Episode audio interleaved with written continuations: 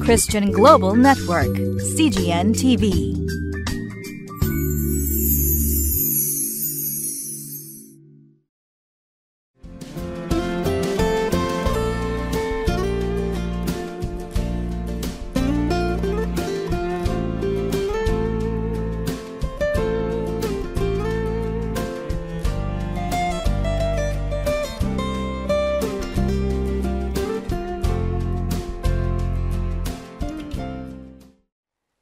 皆さんこんにちは。今日は5月最初の誠実です。昨日より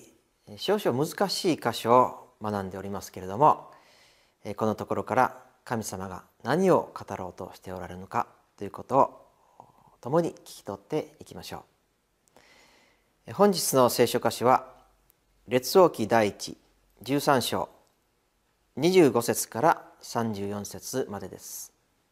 タイトルは不従順の代価は残酷です。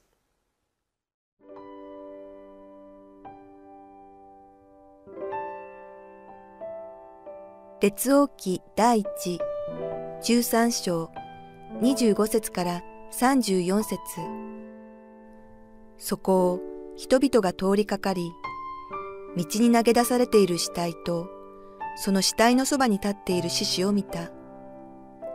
彼らはあの年寄りの預言者の住んでいる町に行って、このことを話した。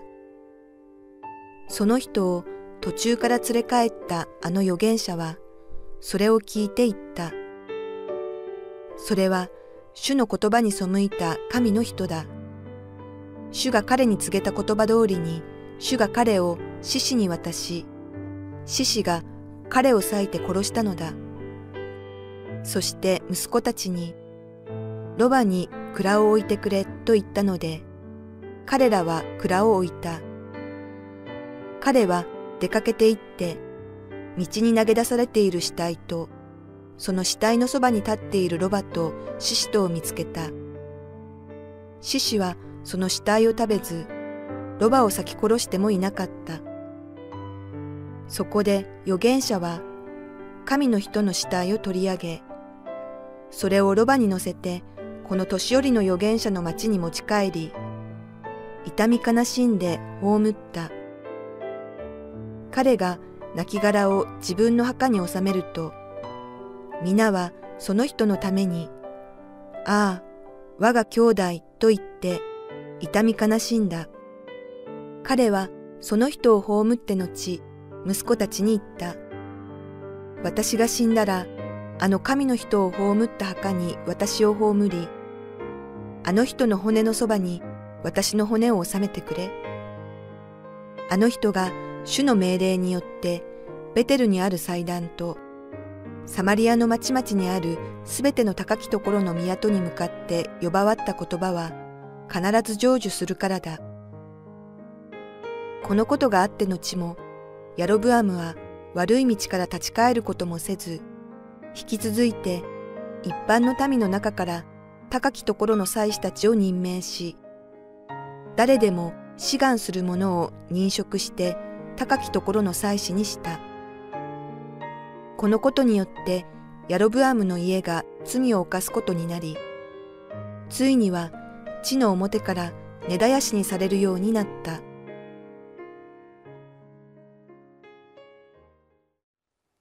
今日も昨日のお話の続きです。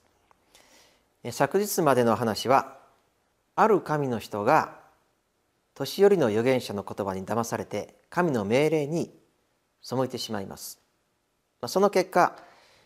ライオンによって殺されてしまったというものでした。さてそのことを伝え聞いたあの年寄りの預言者は出かけていって道端に投げ出されている神の人の死体とそばにいたライオンを発見したんです。不思議なことにライオンはその死体を食べもせず彼が乗っていたロバを襲いもしていませんでした。そこでこの預言者はその神の人の死体を自分の町まで持ち帰り悲しみながら葬ったのです。さらに彼は自分の息子たちにこう言いました。自分が死んだらあの神の人と同じ墓に葬ってくれと。ここまで聞いた人はきっとこのように思うのではないでしょうか。自分が騙したことが原因で神の人は死んでしまったのになぜ今更悲しむのか。また同じ墓に葬ってほしいとまで言うぐらいなら初めから騙さなければいいじゃないか、まあ、確かに今日の話も理不尽でちょっと難解な話だと思います。では今日の話から私たちが学べることというのは何でしょうか？それは神に対して不従順であることの結果というものを教えているのではないでしょうか。今日の話には2つの不従順が描かれています。一つはヤロブアム王の不従順。そしてもう一つは神の人の不従順です。32節で預言者はこのように言っています。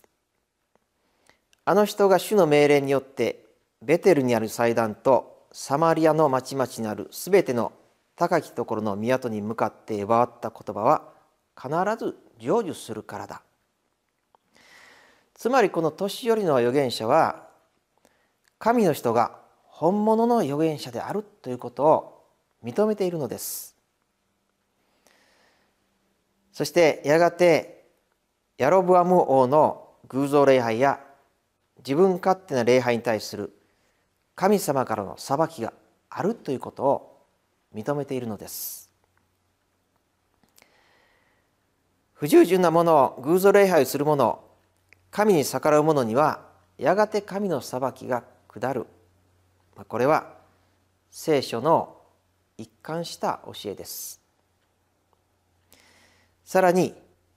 神の人でさえ神の命令に従わなかったらどうなるのかということも示されています。まあ、たとえ騙されたとはいえ神の命令に従わなかった神の人は不従順であるとみなされてしまい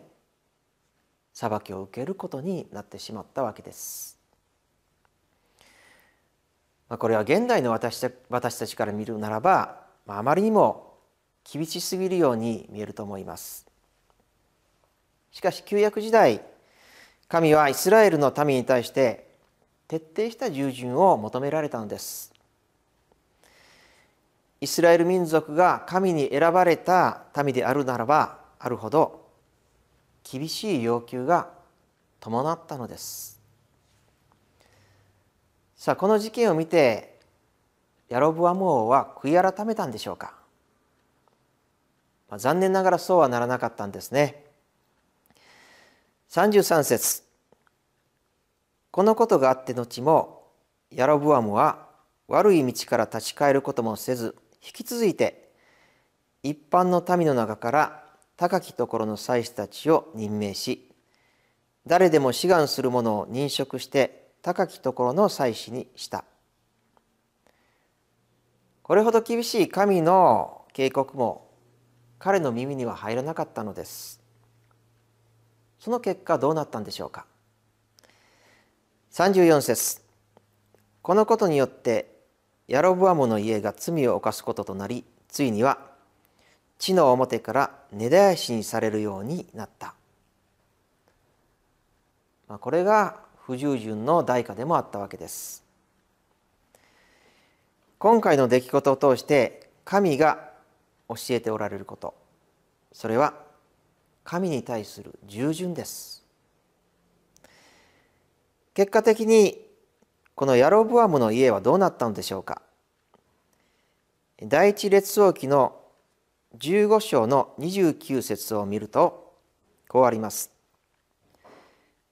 彼は王となった時ヤロブアムの前科を打ちヤロブアムに属する息のある者を一人も残さず根絶やしにしたとあります。北イスラエルの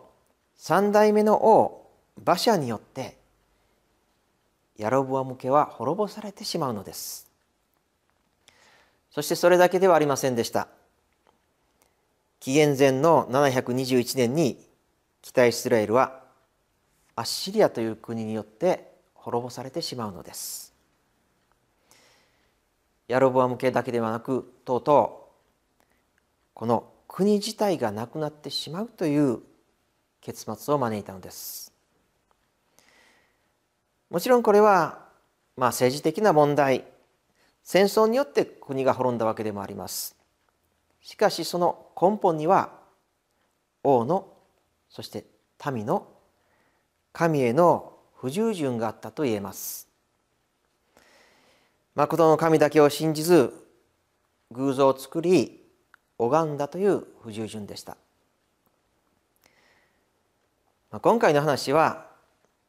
現代の恵みの時代に生きている私たちにとっては少し厳しい話であったかも分かりません。しかし今も昔もその基本となることというのは変わっていないと思うんですね。つまり神は人間によって侮られるお方ではないということです。そして私たちは神の言葉に対する従順を求められるということです。不従順の結果というものは時として悲惨なものになります。私たちはこのことをよく覚えておきましょう。今が恵みの時代であるからこそなおさら私たちはこのことを忘れてはならないと思うのです。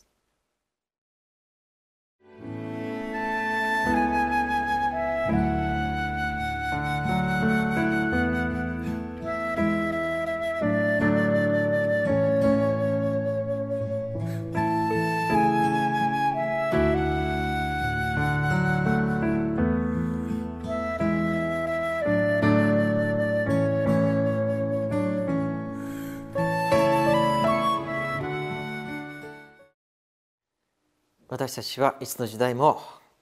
神に対して従順でなければならないということを学ばされるのではないでしょうか。お祈りいたします。天のお父様あなたはいつの時代も私たち信じる者に対して従順であることを求めておられます。不従順な者は祝福を得ることはできません。そして時として私たちはそのようなものでもあります。どうぞ私たちがいつもあなたの言葉に従って従順であることができるようにそして最後までその従順を守り続けることができるように導いてください。あなたはそのものに豊かな祝福を与えてくださることを信じて感謝いたします。主イエス・キリストの皆によって感謝してお祈りいたします。アーメン。